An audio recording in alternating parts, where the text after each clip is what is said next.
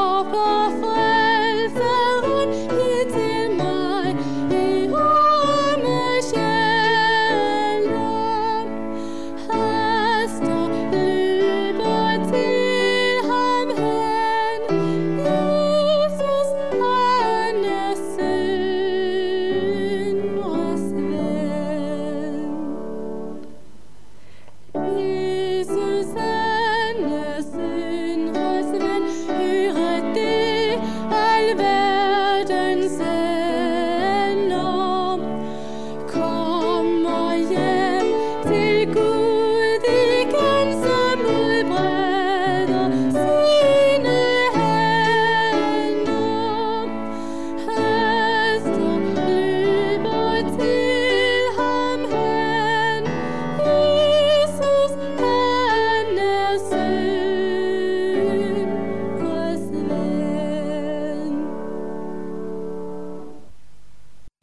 nu hørt sangen Jesus han er søndres ven, som er skrevet af blandt andet Brorson.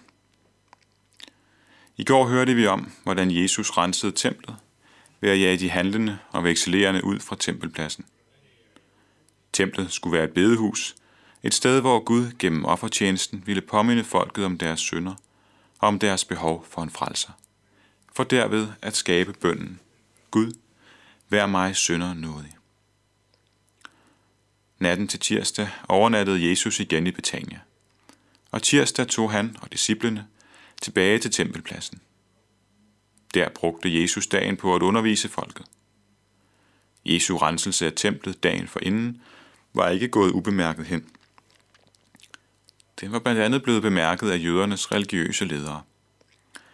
Og mens Jesus gik på tempelpladsen, kom der nogle af de religiøse ledere hen til Jesus og spurgte ham. Med hvilken ret gør du dette? Hvem har givet dig ret til at gøre det? De religiøse ledere ville gerne forstå Jesu gerning på tempelpladsen.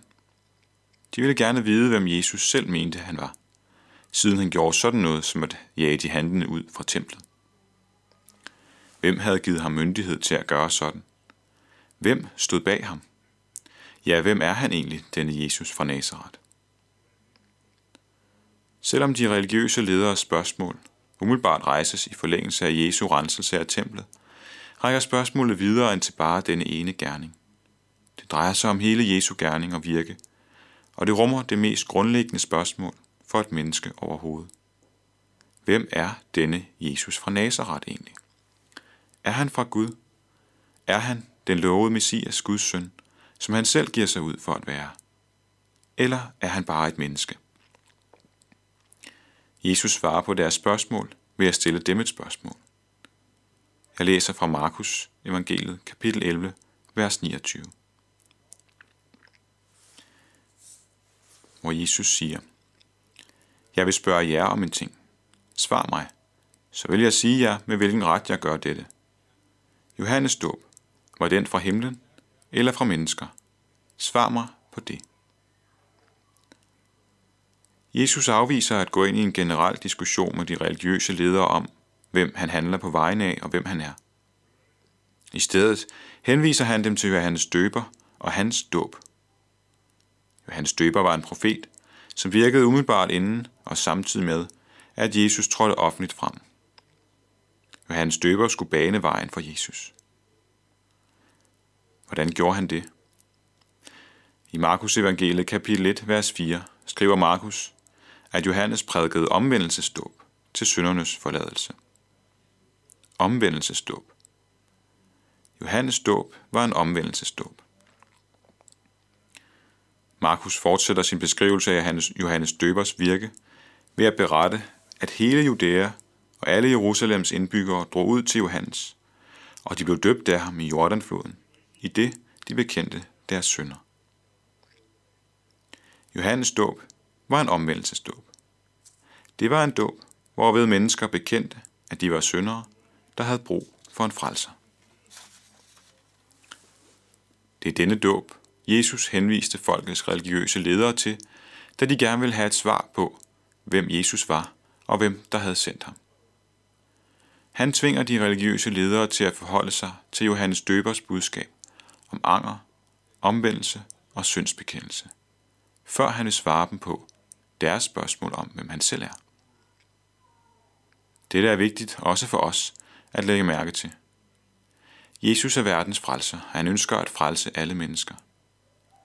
Men vejen til at lære ham at kende som den han er, og tage imod ham som verdens frelser, går igennem Johannes Døbers budskab om anger og syndsbekendelse. Det er først, når Gud har afsløret for os, at vi er fortabte syndere, at vi får åbenbaret kan tage imod Jesus som den han er, Guds søn, sendt af Gud Fader, for at frelse os ved at dø på korset for vores synder. Jødernes religiøse ledere troede ikke, at Johannes døbers dåb var fra Gud. De havde ikke taget imod Johannes døbers budskab om, at de var fortabte syndere, der måtte bekende deres synd og bede om noget og syndsforladelse hos Gud. Men det turde de ikke fortælle Jesus af frygt for folkeskaren. På Jesus spørgsmål, om Johannes døbers dåb var fra himlen eller fra mennesker, svarede de religiøse ledere derfor, det ved vi ikke. Da sagde Jesus til dem, så siger jeg heller ikke jer, med hvilken ret jeg gør dette.